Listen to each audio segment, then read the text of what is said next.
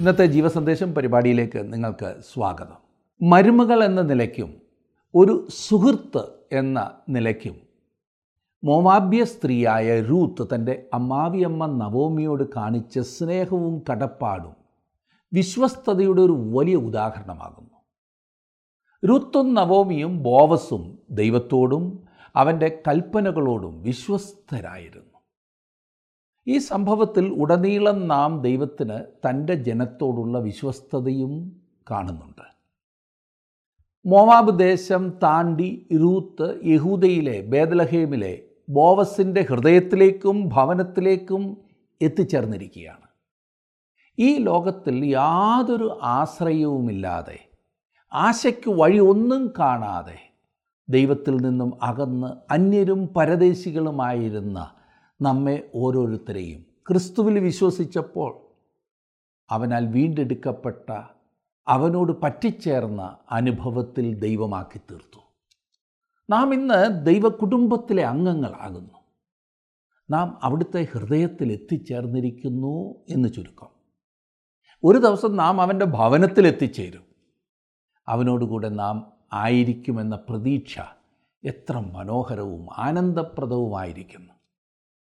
രൂത്തിന്റെ പുസ്തകം നാലാം അധ്യായത്തിൽ നമുക്ക് ബോവസിന്റെ പ്രവർത്തനങ്ങൾ കാണാവുന്നതാണ്. പല കടമ്പകളും കടന്നിട്ട് വേണം അവൻ രൂത്തിനെ സ്വന്തമാക്കേണ്ടത്. ആയതിനാൽ അവൻ മിണ്ടാതിരിക്കുവാൻ നിർബന്ധിതനായി. എന്നാൽ ഇപ്പോൾ റൂത്ത് അവനെ തന്റെ വീണ്ടെടുപ്പുകാരനായി അവകാശപ്പെട്ട് കഴിഞ്ഞതിനാൽ ഇനിയും ബോവസ് അതിവേഗം മുൻപോട്ട് നീങ്ങേണ്ടതുണ്ട്. ബോവസിന്റെ മാനസികമായും നിയമപരമായും ഉള്ള പിൻബലം വളരെയാണ്. ഞാൻ വളരെയേറെ ശ്രദ്ധിച്ച് ഒരു കാര്യം ഇപ്പോൾ പറയട്ടെ. ബോവസിനെ പോലെ നമ്മുടെ കർത്താവിനും നിങ്ങളും ഞാനും അവനെ നമ്മുടെ വീണ്ടെടുപ്പുകാരനായി രക്ഷകനായി വ്യക്തിപരമായി അവകാശപ്പെടാതെ നമുക്ക് വേണ്ടി സ്വതന്ത്രനായി മുൻപോട്ടിറങ്ങി നമ്മുടെ വീണ്ടെടുപ്പ് പൂർണമാക്കുവാൻ സാധ്യമാകില്ല എന്നാണ് ഞാൻ വിശ്വസിക്കുന്നത്. അതവന് കഴിവില്ലാത്തത് കൊണ്ടല്ല അവിടുന്ന് സർവശക്തനാണ് അതിന് യാതൊരു സംശയവുമില്ല. എന്നാൽ നമ്മുടെ ഭാഗം നാം നിവർത്തിച്ചേ മതിയാകും. കർത്താവായ യേശുക്രിസ്തു നമുക്ക് വേണ്ടി കാൽവരി ക്രൂശിലെ യാഗപീഠത്തിൽ യാഗമായി നരകയാതനയിലൂടെ കടന്നുപോയപ്പോൾ അവൻ നിവർത്തിച്ച വലിയ രക്ഷ ഇന്നും അവിടുന്ന് നമ്മുടെ ഹൃദയ കവാടത്തിങ്കിൽ നിന്ന് മുട്ടിക്കൊണ്ടിരിക്കുകയാണ്. ഞാൻ വാതിൽക്കൽ നിന്ന് മുട്ടുന്നു. ആരെങ്കിലും എന്റെ ശബ്ദം കേട്ട് വാതിൽ തുറന്നാൽ ഞാൻ അവന്റെ അടുക്കൽ ചെന്ന് അവനോടും അവൻ എന്നോടും കൂടെ അത്താഴം കഴിക്കും എന്നുള്ള ആ വാക്ക്. പക്ഷേ അവിടുന്ന് വാതിലുകൾ തല്ലിത്തകർത്ത് കടന്നു വരികയില്ല. നിങ്ങൾ അവനിൽ വിശ്വസിച്ച് അവനെ നിങ്ങളുടെ ഹൃദയത്തിലേക്ക് ക്ഷണിക്കേണ്ടിയിരിക്കുന്നു. സ്നേഹത്തോടെ ക്ഷണിക്കണം. കർത്താവായ യേശു ക്രിസ്തുവിൽ നിത്യജീവൻ എന്ന ദാനം നമുക്ക് നൽകിയിരിക്കുന്നു. എന്നാൽ വിശ്വാസത്താൽ നാം അത് സ്വായത്തമാക്കണം. അതാണ് ഞാൻ ഉദ്ദേശിച്ചത്. വിശ്വാസത്താൽ മാത്രമേ നമുക്ക് ക്രിസ്തുവിനെ അംഗീകരിക്കുവാൻ കഴിയൂ. രൂത്തിനു വേണ്ടി ബോവസ് ചാർച്ചക്കാരനായ വീണ്ടെടുപ്പുകാരന്റെ പദവി വഹിക്കുവാൻ തയ്യാറായിരുന്നു. അവൻ എല്ലാ കാര്യങ്ങളും ക്രമീകരിക്കും വരെ റൂത്ത് സ്വസ്ഥമായി കാത്തിരിക്കേണ്ടതുണ്ടായിരുന്നു. ഇനി ബോവസാണ് മുൻപോട്ടിറങ്ങി പ്രവർത്തിക്കേണ്ടത്. റൂത്തല്ല അവൾ ചെയ്യേണ്ടത് അവൾ ചെയ്തു. അവൻ ഉള്ളതെല്ലാം സ്വന്തമാക്കുവാൻ തയ്യാറായി കഴിഞ്ഞു. രൂത്തിനെ ആവശ്യമുണ്ട്. അവൻ അവളെ സ്നേഹിക്കുന്നു. വീണ്ടെടുപ്പ് ഒരു പ്രണയകഥയാണ് സുഹൃത്തുക്കളെ. ദൈവം നമ്മെ സ്നേഹിച്ച നമ്മെ വീണ്ടെടുത്ത വലിയ പ്രണയകഥ. നാം രൂത്തിന്റെ പുസ്തകത്തിന്റെ ഒടുവിലത്തെ അധ്യായത്തിലേക്ക് വരികയാണ്. നാലാം അധ്യായത്തിലേക്ക്. ആദ്യത്തെ എട്ട് വാക്യങ്ങൾ നാം ഒരുമിച്ച് ചിന്തിക്കുവാൻ പോകണം ആ ഭാഗമെടുത്താട്ടെ രൂത്തിന്റെ പുസ്തകം നാലാം അധ്യായം. ഒന്നാം വാക്യം.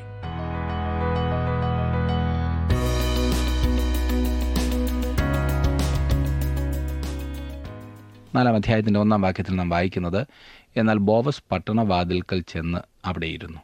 ബോവസ് പറഞ്ഞിരുന്ന വീണ്ടെടുപ്പുകാരൻ കടന്നു പോകുന്നത് കണ്ടു. എടോ ഇങ്ങോട്ട് വന്ന് ഇവിടെ ഇരിക്ക എന്ന് അവനോട് പറഞ്ഞു. ബോവസ് പട്ടണവാതിൽക്കൽ ചെന്നു. അവൻ എന്തിനായിരിക്കും അവിടേക്ക് പോയത്? അന്ന് പട്ടണവാതിലായിരുന്നു കോടതി. അവിടെ വെച്ചായിരുന്നു പല തീരുമാനങ്ങളും നടത്തിയിരുന്നത്. മാത്രമല്ല നഗരപ്രധാനികൾ കൂടി വന്നിരുന്ന സ്ഥാനവുമായിരുന്നു അത്. ബോവസിന്റെ കാലത്ത് പട്ടണങ്ങളുടെ സംവിധാനം വ്യത്യസ്തമായിരുന്നു. ശത്രുക്കളുടെ ആക്രമണത്തിൽ നിന്നും നഗരവാസികളെ സംരക്ഷിക്കുവാൻ പട്ടണത്തിന് ചുറ്റും കോട്ട കിട്ടിയിരുന്നു. പട്ടണങ്ങൾ വളരെ ഒതുങ്ങിയതും തെരുവുകൾ വളരെ ഇടുങ്ങിയതും വീടുകൾ തിങ്ങിയതും അടുത്തടുത്തുള്ളതുമായിരുന്നു. ഇന്നും ബേദലഹീമിലും ജെറുസലേമിലും ഇത്തരം നഗരങ്ങൾ നമുക്ക് കാണാം. അവിടെയുള്ള പല പുരാതന നഗരങ്ങളും ഇത് വെളിപ്പെടുത്തും.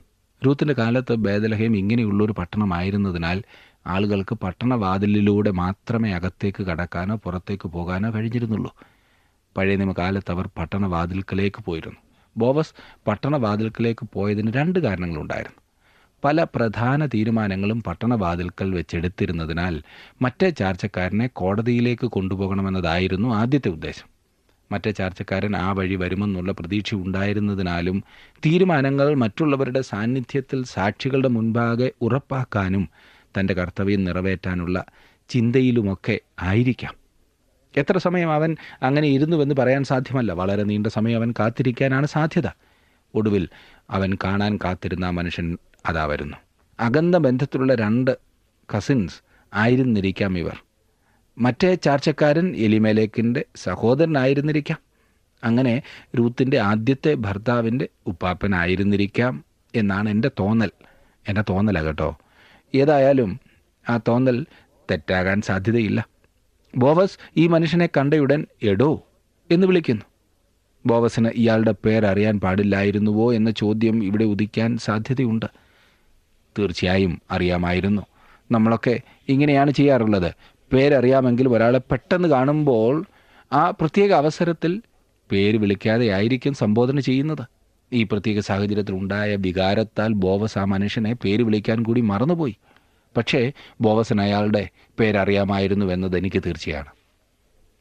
അവർ രണ്ടുപേരും ബേദ്ലഹീമിലാണ് ജീവിച്ചിരുന്നത്. അവർ തമ്മിൽ രക്തബന്ധവും ഉണ്ടായിരുന്നു അങ്ങനെ മറ്റേ ചാർച്ചക്കാരൻ വന്ന് അവിടെ ഇരുന്നു ഏകദേശം ഒരു ആജ്ഞ പോലെ ബോവസ് പറഞ്ഞതിനെല്ലാം ഈ മനുഷ്യൻ സമുചിത ഉത്തരം നൽകി.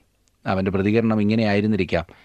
ഈ ബോവസിന് എന്തോ പറ്റിയെന്തോ ഈ കൊയ്ത്ത് കാലത്ത് എല്ലാവരും വയലിൽ തിരക്കായിരിക്കുമ്പോൾ ഇവൻ എന്നെ ഇവിടെ പിടിച്ചു വച്ചേക്കുകയാണ്.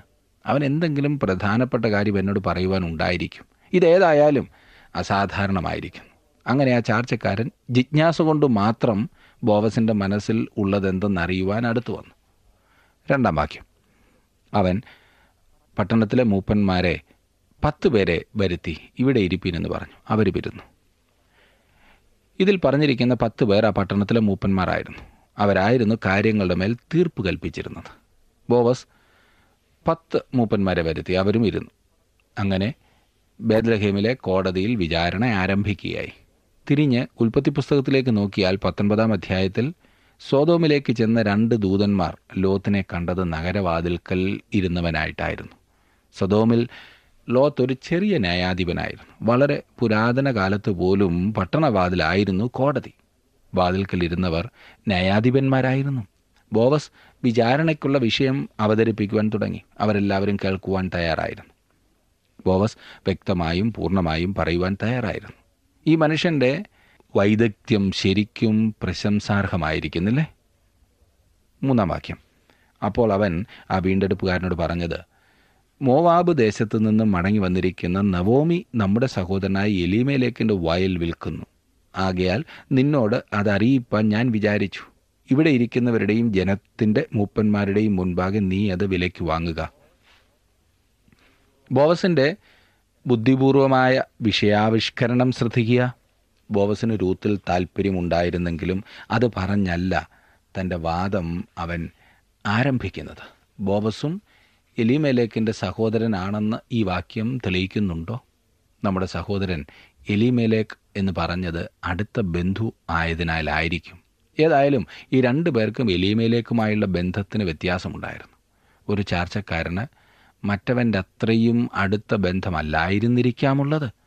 ബോവസിനേക്കാൾ അടുത്ത ബന്ധമായിരുന്നു മറ്റേ ചാർച്ചക്കാരന്റേത്. ഒരു വയലിന്റെ കാര്യം പറഞ്ഞാണ് ബോവസ് വാദം ആരംഭിക്കുന്നത്.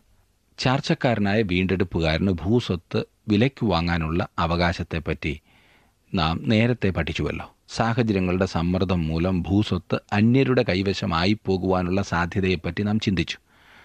അങ്ങനെയുള്ള സാഹചര്യത്തിൽ ഈ നിയമം പ്രാവർത്തികമാകും. ക്ഷാമം മൂലം മൊവാബിലേക്ക് പോയപ്പോൾ അവർ അത് വിൽക്കയോ അന്യർക്ക് കൈവശാവകാശം കൊടുക്കുകയോ ചെയ്തതാണ്. നവോമി തിരികെ വന്നപ്പോഴേക്കും അവൾക്ക് ഒന്നും തന്നെ ഇല്ലായിരുന്നു. അവളുടെ ഭൂസ്വത്ത് മടക്കി കിട്ടിയില്ല. അത് തിരികെ കിട്ടണമെങ്കിൽ ഇനിയും യോവൽ സംവത്സരം വരെ കാത്തിരിക്കണം. അതിനാൽ ഇനി എത്ര കാലം കാത്തിരിക്കണം? ഇപ്പോൾ എന്താണ് സംഭവിക്കുവാൻ പോകുന്നതെന്ന് നമുക്ക് നോക്കാം. ഒരു ചാർച്ചക്കാരനായ വീണ്ടെടുപ്പുകാരൻ മുൻപോട്ട് വരുമോ? ബോവസ് മറ്റേ ചാർച്ചക്കാരന്റെ ശ്രദ്ധ രൂത്ത് എന്ന വ്യക്തിയിലേക്ക് ക്ഷണിക്കുന്നതിന് മുൻപേ എലിമേലേക്കിന് അവകാശപ്പെട്ട ഭൂസ്വത്തിലേക്ക് ക്ഷണിക്കുകയാണ്. മറ്റേ ചർച്ചക്കാരൻ ആ വസ്തുവകകൾ വീണ്ടെടുക്കുമോ എന്നറിയാനാണ് ബോവസ് അങ്ങനെ ചെയ്തത്. വ്യക്തിയെ വീണ്ടെടുക്കും മുൻപേ വസ്തുവക വീണ്ടെടുക്കാനുള്ള വാഗ്ദാനം ലഭിക്കേണ്ടിയിരിക്കുന്നു. ഒരുപക്ഷേ അതായിരിക്കും ന്യായമായ രീതി. ബോവസ് പറയുന്നത് എന്താണെന്ന് ഇനിയും നമുക്ക് അടുത്ത വാക്യത്തിൽ നോക്കാം. നാലാം വാക്യം. നിനക്ക് വീണ്ടെടുപ്പാൻ മനസ്സുണ്ടെങ്കിൽ വീണ്ടെടുക്കുക വീണ്ടെടുപ്പാൻ നിനക്ക് മനസ്സില്ലെങ്കിൽ ഞാൻ അറിയേണ്ടതിന് എന്നോട് പറക നീയും നീ കഴിഞ്ഞിട്ട് ഞാനുമല്ലാതെ വീണ്ടെടുപ്പാൻ ആരുമില്ല. കൂടുതൽ അടുത്ത ചാർച്ചക്കാരന് ബോവസ് ഇവിടെ മുൻഗണന കൊടുക്കുകയാണ്. അത് അവന് അവകാശപ്പെട്ടത് തന്നെ. ഇവിടെ ബോവസിന് ചില ചോദ്യങ്ങൾക്ക് ഉത്തരം വ്യക്തമായിട്ട് അറിയണമായിരുന്നു. മറ്റേ ചാർച്ചക്കാരൻ ഒരു വീണ്ടെടുപ്പുകാരനാകാൻ തയ്യാറാണോ എന്നതായിരുന്നു ആദ്യത്തെ ചോദ്യം. യോവൽ സംവത്സരത്തിന് മുമ്പ് തന്നെ നവോമിയുടെ ഭൂസ്വത്തുക്കൾ വീണ്ടെടുക്കുവാൻ സാധ്യമാണോ എന്നതായിരുന്നു അടുത്തത്. മറ്റേ ചാർച്ചക്കാരന്റെ പ്രതികരണം വളരെ രസകരമായിരുന്നു. വീണ്ടെടുക്കാൻ അവന് സമ്മതമായിരുന്നു. അവനൊരു വിശാല മനസ്കനായിരുന്നതിനാൽ ഇവിടെ ഈ വീണ്ടെടുപ്പിന് അവൻ തയ്യാറായിരുന്നു. ഒരാൾ തന്റെ വീണ്ടെടുക്കൽ എന്ന ഉത്തരവാദിത്തം നിരാകരിച്ചാൽ മറ്റുള്ളവർ അവനെ വളരെ വിമർശിക്കുമായിരുന്നു. തന്നെയുമല്ല മറ്റുള്ളവർക്ക് അവനോടുള്ള പ്രീതി നഷ്ടപ്പെടുകയും അപമാനിതനാകുകയും ചെയ്യുമായിരുന്നു. അതുകൊണ്ടായിരിക്കും ഇയാൾ വീണ്ടെടുക്കാൻ തയ്യാറായത്. ഈ ചാർച്ചക്കാരൻ വീണ്ടെടുക്കാൻ സമ്മതിച്ചപ്പോൾ ബോവസിന്റെ ഹൃദയമാകെ തണുത്തു മരവിച്ച് കാണുമില്ലേ? പക്ഷേ അവൻ അധൈര്യവാനൊന്നുമായില്ല. വസ്തുവകകൾ മാത്രമല്ല അതിലും പ്രാധാന്യമേറിയത് വീണ്ടെടുക്കാനായിട്ടുണ്ടെന്ന് ബോവസ് ഒടുവിലാണ് മറ്റേ ചാർച്ചക്കാരനോട് അറിയിച്ചത്. അഞ്ചാം വാക്യം. അതിനവൻ ഞാൻ വീണ്ടെടുക്കാമെന്ന് പറഞ്ഞു. അപ്പോൾ ബോവസ് നീ നവോമിയോട് വയൽ വാങ്ങുന്ന നാളിൽ മരിച്ചവന്റെ അവകാശത്തിന്മേൽ അവന്റെ പേർ നിലനിർത്തുവാൻ തക്കവണ്ണം മരിച്ചവന്റെ ഭാര്യ മൊവാബ്യ സ്ത്രീയായ രൂത്തിനെയും വാങ്ങണം എന്ന് പറഞ്ഞു. ബോവസ് ഇവിടെ പറയുന്നത് എന്താണെന്ന് നമുക്ക് നോക്കാം. ഞാൻ ഒരു കാര്യം പറയാൻ മറന്നുപോയി. ഈ വസ്തുവകകളുമായുള്ള ബന്ധത്തിൽ നീ മറ്റൊരു കടമ്പ കൂടി കടക്കേണ്ടതായിട്ടുണ്ട്. ഈ വസ്തു വീണ്ടെടുക്കുമ്പോൾ അതുമായി ബന്ധപ്പെട്ട മോവാബ്യ സ്ത്രീയായ രൂത്തിനെയും വീണ്ടെടുക്കേണ്ടതായിട്ടുണ്ട്. അതായത് അവൾ എലിമെലേക്കിന്റെ ഒരു പുത്രന്റെ ഭാര്യയാകേണ്ടി വന്നു. ഇപ്പോൾ അവളുടെ ഭർത്താവും എലിമേലേക്കും മരിച്ചു പോയിരിക്കുന്നു അതിനാൽ അവളായിരിക്കും ആ ഭൂസ്വത്തിന്റെ അവകാശി. അതിനാൽ ഭൂസ്വത്തുക്കൾ വീണ്ടെടുക്കുന്ന ദിവസം നീ രൂത്തിനെയും വീണ്ടെടുക്കേണ്ടതായിട്ടുണ്ട്. രൂത്ത് ഈ വസ്തുവകകളുമായി ബന്ധപ്പെട്ടതിനാൽ നീ അവളെ വിവാഹം കഴിക്കണം. അങ്ങനെ ബോവസ് ഈ പ്രശ്നം വളരെ വ്യക്തമായിട്ട് അവനോട് വിവരിച്ചു. രൂത്ത് ഏത് ദേശക്കാരിയാണെന്നുള്ള കാര്യം പ്രത്യേകമായി ബോവസ് എടുത്തു പറഞ്ഞത് നിങ്ങൾ ശ്രദ്ധിച്ചു കാണുമല്ലോ. അവൾ മോവാബ്യ സ്ത്രീ ആയിരുന്നുവെന്ന് അവൻ വ്യക്തമായി പറഞ്ഞു. ആവർത്തന പുസ്തകം ഇരുപത്തിമൂന്നാം അധ്യായത്തിന്റെ മൂന്നാം വാക്യത്തിൽ മോശയുടെ ന്യായപ്രമാണം എന്താണ് പറയുന്നതെന്ന് നമുക്ക് നോക്കാം. ഒരു അമോന്യനോ മോവാബ്യനോ യഹോവയുടെ സഭയിൽ പ്രവേശിക്കരുത്. മറ്റ് ചാർച്ചക്കാരൻ രൂത്തിനെ വീണ്ടെടുത്ത് യഹോവയുടെ സഭയിൽ പ്രവേശിപ്പിച്ചാൽ അവന്റെ സ്വന്തം അവകാശം നഷ്ടമാകുമോ എന്ന് അവന് ഭീതിയുണ്ടായി. ബോവസ് റൂത്തിനെ സ്നേഹിച്ചിരുന്നതിനാൽ അവളെ വീണ്ടെടുക്കുവാൻ അവൻ തയ്യാറായിരുന്നു. സത്യം പറഞ്ഞാൽ അങ്ങനെ ചെയ്യുന്നതിൽ അവൻ സന്തുഷ്ടനായിരുന്നു. റൂത്തിന് വേണ്ടി ഏത് ത്യാഗവും ചെയ്യുവാൻ അവൻ തയ്യാറായിരുന്നു. പക്ഷേ മറ്റേ ചാർച്ചക്കാരന് റൂത്തിനെ യാതൊരു പരിചയവുമില്ലായിരുന്നു. അവളൊരു മൊവാബ്യ സ്ത്രീ ആയിരുന്നു എന്നത് മാത്രമാണ് അവളെപ്പറ്റി അവൻ ആകെ അറിയാവുന്ന കാര്യം. അവൻ കേട്ട വിവരങ്ങൾ വെച്ച് രൂത്തിനെ വിവാഹം ചെയ്യുവാൻ അവൻ തീർച്ചയായിട്ടും തയ്യാറല്ല എന്ന് അവൻ വ്യക്തമാക്കി. അതിന് വീണ്ടെടുപ്പുകാരൻ എനിക്ക് അത് വീണ്ടെടുപ്പാൻ കഴിയുകയില്ല. എന്റെ സ്വന്തം അവകാശം നഷ്ടമാകേണ്ടി വരും ആകയാൽ ഞാൻ വീണ്ടെടുക്കേണ്ടത് നീ വീണ്ടെടുത്തുകൊള്ളുക എനിക്ക് വീണ്ടെടുപ്പാൻ കഴിയുകയില്ല എന്ന് പറഞ്ഞു. ആറാം വാക്യമാണ് ഞാൻ വായിച്ചത്. ഈ മറ്റേ ചാർച്ചക്കാരൻ നേരത്തെ തന്നെ വിവാഹിതനും ബോവസിന്റെ പ്രായത്തിലുള്ള മക്കളുള്ളവരും അവരും വിവാഹിതരുമായിരുന്നിരിക്കാം. അയാളുടെ സ്വത്ത് തന്റെ മക്കൾക്ക് വീതിച്ചു കൊടുത്തു കാണും. ഈ മോവാബ്യ സ്ത്രീയെ വിവാഹം ചെയ്താൽ അവന് സ്വന്തമായുള്ള അവകാശങ്ങൾ നഷ്ടമാകും. റൂത്തിനെ വിവാഹം ചെയ്ത് യഹോവയുടെ സഭയിൽ പ്രവേശിപ്പിച്ചാൽ ഇസ്രായേലിൽ അവൻ തുച്ഛീകരിക്കപ്പെടുമെന്നവൻ ഭയപ്പെട്ടു. തുറന്നു പറഞ്ഞാൽ മറ്റേ ചാർച്ചക്കാരൻ പറഞ്ഞത് ഒരു വിധത്തിൽ ശരിയായിരുന്നു. രൂത്തിനെയും അവളുടെ ഭൂസ്വത്തുക്കളെയും വീണ്ടെടുക്കുന്നതിലൂടെ അവന്റെ അവകാശങ്ങൾക്ക് ഊനം സംഭവിക്കുവാൻ സാധ്യതയുണ്ട്. താങ്കളുടെ വിലപ്പെട്ട നിർദ്ദേശങ്ങളും അഭിപ്രായങ്ങളും പ്രാർത്ഥനാ വിഷയങ്ങളും ഇന്ന് തന്നെ ഞങ്ങളെ വിളിച്ചറിയിക്കുക. വിളിക്കേണ്ട number eight two eight one three eight four four five five.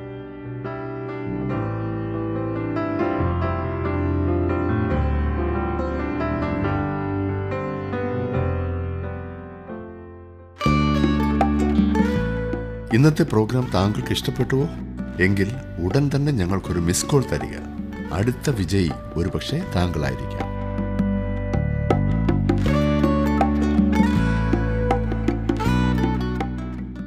ഒടുവിൽ അവൻ ബോബസിനോട് പറഞ്ഞു എന്റെ വീണ്ടെടുപ്പ് അവകാശം നീ സ്വന്തമാക്കി നിനക്കിഷ്ടമുള്ളതുപോലെ ചെയ്യുക എന്ന്. ഈ പുസ്തകത്തിൽ വളരെയധികം ആത്മീയ പാഠങ്ങൾ അടങ്ങിയിട്ടുള്ളതിൽ പ്രധാനപ്പെട്ട ചിലതിനെക്കുറിച്ച് നമുക്ക് പഠിക്കാം. നമ്മെ വീണ്ടെടുത്ത കർത്താവായ യേശുക്രിസ്തുവിന്റെ അതിമനോഹരമായ ചിത്രമാണ് ഈ ചാർച്ചക്കാരനായ വീണ്ടെടുപ്പുകാരനിൽ കൂടെ നമുക്ക് കാണുവാൻ സാധിക്കുന്നത്. മറ്റൊരു വിധത്തിൽ പറഞ്ഞാൽ ആരംഭത്തിൽ നമ്മൾ പഠിച്ചതുപോലെ ഈ കഥ നമ്മുടെ വീണ്ടെടുപ്പുകാരന്റെ ചിത്രമാണ്. നമുക്ക് വേണ്ടി നമ്മുടെ ചാർച്ചക്കാരനായ വീണ്ടെടുപ്പുകാരൻ ഈ വിധത്തിലാണ് പ്രവർത്തിച്ചത് എന്നതാണ് കാണിക്കുന്നത്. മറ്റേ ചാർച്ചക്കാരന്റെയും ഒരു മനോഹര ചിത്രം ഇവിടെ നമുക്ക് കാണുവാൻ സാധിക്കും. മറ്റേ ചാർച്ചക്കാരൻ എന്തിനെയാണ് പ്രതിനിധാനം ചെയ്യുന്നതെന്ന് നമുക്കിനിയും പഠിക്കാം. മോശയുടെ ന്യായപ്രമാണത്തെയാണ് അവൻ പ്രതിനിധീകരിക്കുന്നതെന്നാണ് എന്റെ അഭിപ്രായം. മറ്റേ ചാർച്ചക്കാരൻ. ഒന്നാമതായി അയാളുടെ പേര് പറഞ്ഞിട്ടില്ല. ന്യായപ്രമാണത്തിന് നമ്മെ വീണ്ടെടുക്കുവാൻ സാധിച്ചില്ല. വളരെ വ്യക്തമായിട്ട് പുതിയ നിയമത്തിൽ ഇത് പറഞ്ഞിട്ടുണ്ട്. റോമാലേഖനം മൂന്നാധ്യായത്തിന്റെ ഇരുപതാം വാക്യത്തിൽ നാം വായിക്കുന്നത് അതുകൊണ്ട് ന്യായപ്രമാണത്തിന്റെ പ്രവൃത്തികളാൽ ഒരു ജഡവും അവന്റെ സന്നിധിയിൽ നീതീകരിക്കപ്പെടുകയില്ല. ന്യായപ്രമാണത്താൽ പാപത്തിന്റെ പരിജ്ഞാനമത്രേ വരുന്നത്. ന്യായപ്രമാണത്തിന് ഒരിക്കലും ഒരു വീണ്ടെടുപ്പ് സാധ്യമല്ലായിരുന്നു. ന്യായപ്രമാണം നമ്മെ വീണ്ടെടുക്കേണ്ടതിനല്ല നമ്മുടെ യഥാർത്ഥ നില നമുക്ക് മനസ്സിലാക്കി തരേണ്ടതിനാണ് തന്നിട്ടുള്ളത്. ശിക്ഷാവിധിയുടെ ശുശ്രൂഷയെന്ന് രണ്ട് ഗുരുന്തർ മൂന്നാം അധ്യായത്തിന്റെ ഒൻപതാം വാക്യത്തിലും മരണ ശുശ്രൂഷ എന്ന് രണ്ട് ഗുരുന്തർ മൂന്നാം അധ്യായത്തിന്റെ ഏഴാം വാക്യത്തിലും പൗലോസ് അപ്പോസ്തോലൻ ന്യായപ്രമാണത്തെ വിശേഷിപ്പിച്ചിരിക്കുന്നു. ന്യായപ്രമാണം ഒരിക്കലും രക്ഷിതാവല്ല. അത് നമ്മെ കുറ്റം വിധിക്കുകയുള്ളൂ നമ്മെ രക്ഷിക്കുകയില്ല നമ്മുടെ പഴയ സ്വഭാവത്തെ നിയന്ത്രിക്കാൻ വെച്ച ക്രമീകരണമായിരുന്നു അത്. വാസ്തവത്തിൽ ന്യായപ്രമാണത്തിന്റെ ധർമാനുശാസനത്താൽ രക്ഷിക്കപ്പെട്ടവർ ആരും തന്നെ കാണുന്നില്ല. ക്രിസ്തുവിനെ ചൂണ്ടിക്കാണിക്കുന്ന യാഗം കൊണ്ടുവന്നതിനാൽ മാത്രമാണ് അവർ ദൈവത്താൽ അംഗീകരിക്കപ്പെട്ടവരായത്. അതിനാലാണ് പാപപരിഹാരത്തിന്റെ മഹാദിനം വളരെ പ്രാധാന്യമർഹിക്കുന്നതായി തീർന്നത്. ഇസ്രായേൽ ജനതയുടെ അജ്ഞതയുടെ പാപം അത് മറച്ചു. ന്യായപ്രമാണത്തിൽ നിന്നും അവരെ വിടുവിക്കാൻ പോലും ഒരു രക്ഷകനെ അവർക്ക് ആവശ്യമാണെന്ന യാഥാർത്ഥ്യത്തിലേക്ക് അവരുടെ ശ്രദ്ധ തിരിഞ്ഞത് ആ ദിവസമാണ്. മറ്റേ ചാർച്ചക്കാരനെ പോലെ ന്യായപ്രമാണത്തിന് അവരെ രക്ഷിക്കാൻ സാധിച്ചില്ല. തന്റെ സ്വന്തം അവകാശം നഷ്ടപ്പെടുവാൻ ഇടയാകുമെന്നാണ് മറ്റേ ചാർച്ചക്കാരൻ പറഞ്ഞത്. എന്നെ ശ്രദ്ധിക്കുന്ന പ്രിയ സുഹൃത്തെ ന്യായപ്രമാണത്തിന് നമ്മെ രക്ഷിക്കുവാൻ സാധിക്കാതെ ഇരുന്ന അവസ്ഥ നാം പ്രത്യേകം ഓർക്കണം. അങ്ങനെ സാധിക്കണമായിരുന്നുവെങ്കിൽ അതിന്റെ നിലവാരം തീരെ താഴ്ത്തിക്കൊണ്ടുവരണമായിരുന്നു. പലരും ന്യായപ്രമാണത്തെ പുലർത്തിക്കൊണ്ടിരിക്കുന്ന രീതിയെ വളരെ വിവേകരഹിതമായ രീതിയിൽ സംസാരിക്കുന്നത് ഞാൻ കേട്ടിട്ടുണ്ട്. പത്ത് കൽപ്പനകളാണ് ഞാൻ അനുഷ്ഠിക്കുന്നത്. അല്ലെങ്കിൽ ഗിരിപ്രഭാഷണം മൂലമാണ് എനിക്ക് ജീവിക്കുവാൻ സാധിക്കുന്നതെന്നൊക്കെ പലരും പറയുന്നത് ഞാൻ കേട്ടിട്ടുണ്ട്. വളരെ നന്നായിരിക്കുന്നു. എന്നാൽ പ്രിയ സുഹൃത്തെ താങ്കൾ അങ്ങനെ പറയാറുണ്ടോ? അതാണ് എന്റെ മതം എന്ന് ഇക്കൂട്ടർ പറയാറുണ്ട്. താങ്കളുടെ വിശ്വാസം അതാണെങ്കിൽ താങ്കൾക്ക് താങ്കളോടൊരു ചോദ്യം ചോദിക്കുവാൻ സാധിക്കണം. താങ്കൾ എങ്ങനെയാണ് മുമ്പോട്ട് പോകുന്നത്? ഈ ന്യായപ്രമാണത്തെ അതിന്റേതായ അർത്ഥത്തിൽ പാലിക്കുന്നുണ്ടോ? എന്റെ കഴിവിനപ്പുറമായി ഞാൻ ശ്രമിക്കുന്നുണ്ടെന്ന് പലരും പറയുന്നത് കേട്ടിട്ടുണ്ട്. എന്റെ കഴിവിനപ്പുറമായി ഞാൻ ശ്രമിക്കുന്നുണ്ട്. ഇങ്ങനെ ചെയ്യാൻ ശ്രമിക്കണമെന്ന് പത്ത് കൽപ്പനകളിലോ ഗിരിപ്രഭാഷണത്തിലോ മോശയുടെ ന്യായപ്രമാണത്തിലോ എങ്ങും തന്നെ പറഞ്ഞിട്ടില്ല. ഇങ്ങനെ ചെയ്യാൻ ശ്രമിക്കുക. ദൈവം പറഞ്ഞിരിക്കുന്നത് ഇങ്ങനെ ചെയ്യണമെന്നാണ്. ശ്രമിക്കണമെന്നല്ല. ചെയ്യാൻ ശ്രമിക്കുന്നതിനെപ്പറ്റി ദൈവം എങ്ങും ഒന്നും പറഞ്ഞിട്ടില്ല. ശ്രമിക്കുന്നതിനാൽ രക്ഷയില്ല. പകുതി വഴി വരെ വരാൻ സാധിക്കുകയില്ല. ന്യായപ്രമാണത്തെ സൂചിപ്പിക്കുന്ന ഈ മറ്റേ ചാർച്ചക്കാരൻ പറഞ്ഞത് വീണ്ടെടുക്കാൻ എനിക്ക് സാധ്യമല്ല. ന്യായപ്രമാണത്തിന് നിന്നെ വീണ്ടെടുക്കുവാൻ സാധ്യമല്ല പ്രിയ സുഹൃത്തെ. നമ്മുടെ പാപങ്ങൾക്ക് പരിഹാരം ചെയ്യുവാൻ കഴിയുന്ന ആർക്കെങ്കിലുമോ? അല്ലെങ്കിൽ നമ്മെ നമ്മുടെ നിലയിൽ സ്നേഹിക്കാൻ കഴിയുന്ന ആർക്കെങ്കിലുമോ നമ്മെ വീണ്ടെടുക്കുവാൻ കഴിയുകയുള്ളൂ.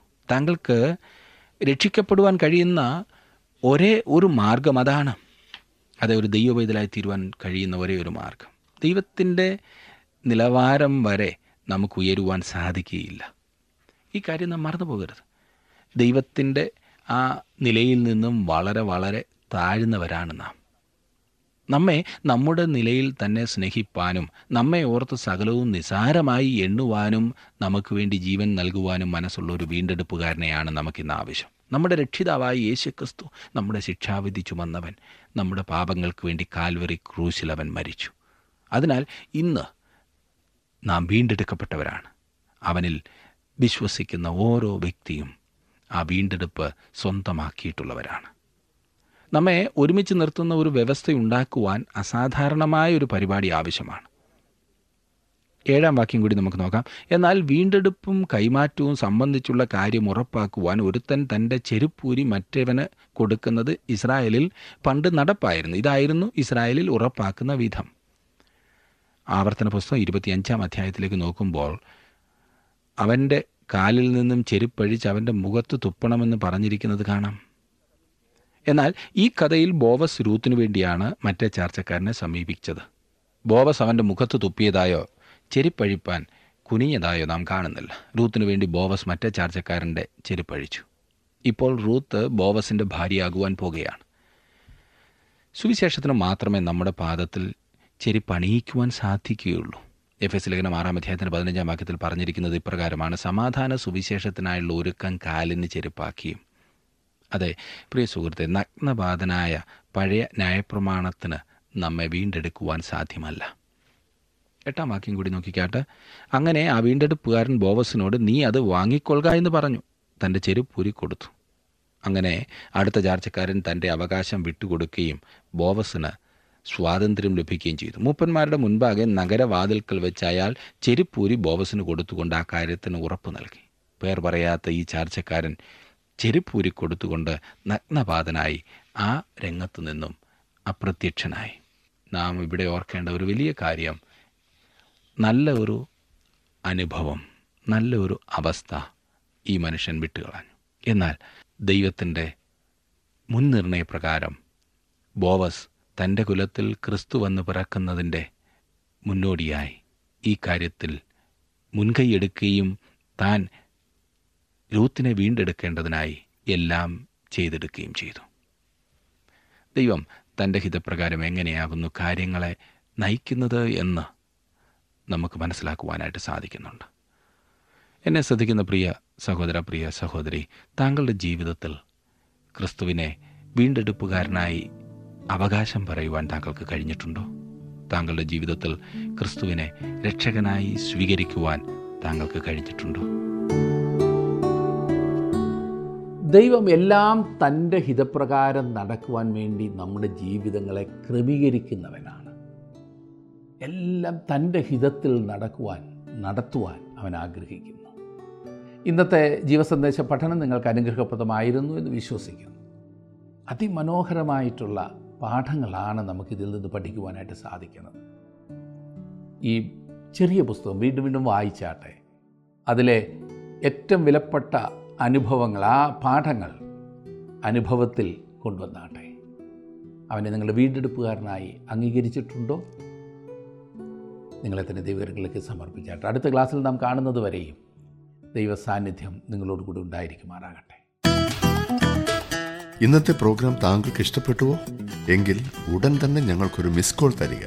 അടുത്ത വിജയി ഒരുപക്ഷെ താങ്കളായിരിക്കാം.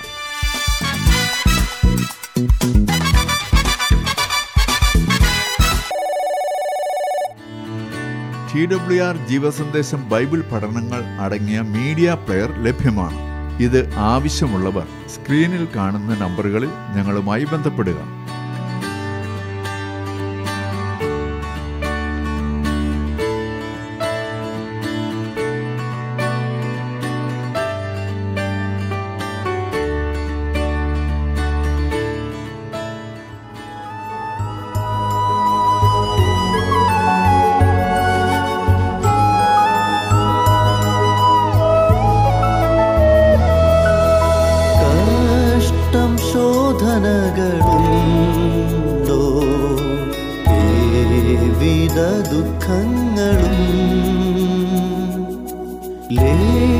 ആവേശവും അധൈര്യം വേണ്ട. ചൊല്ലാമേശുവോടല്ല ദുഃഖം സർവം വഹി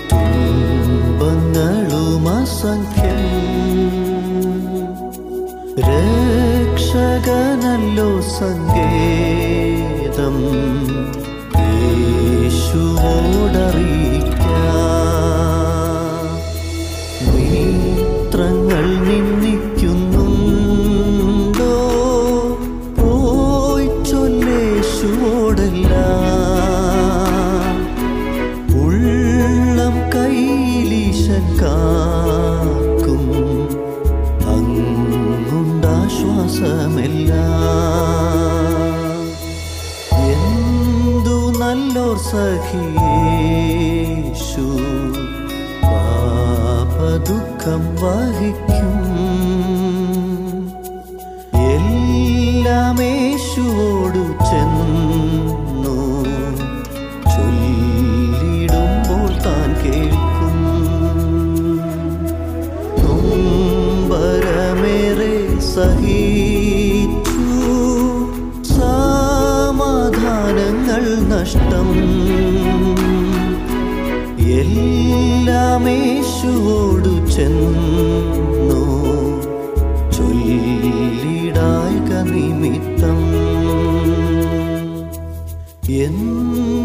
നല്ലോർ സഖിയേശു.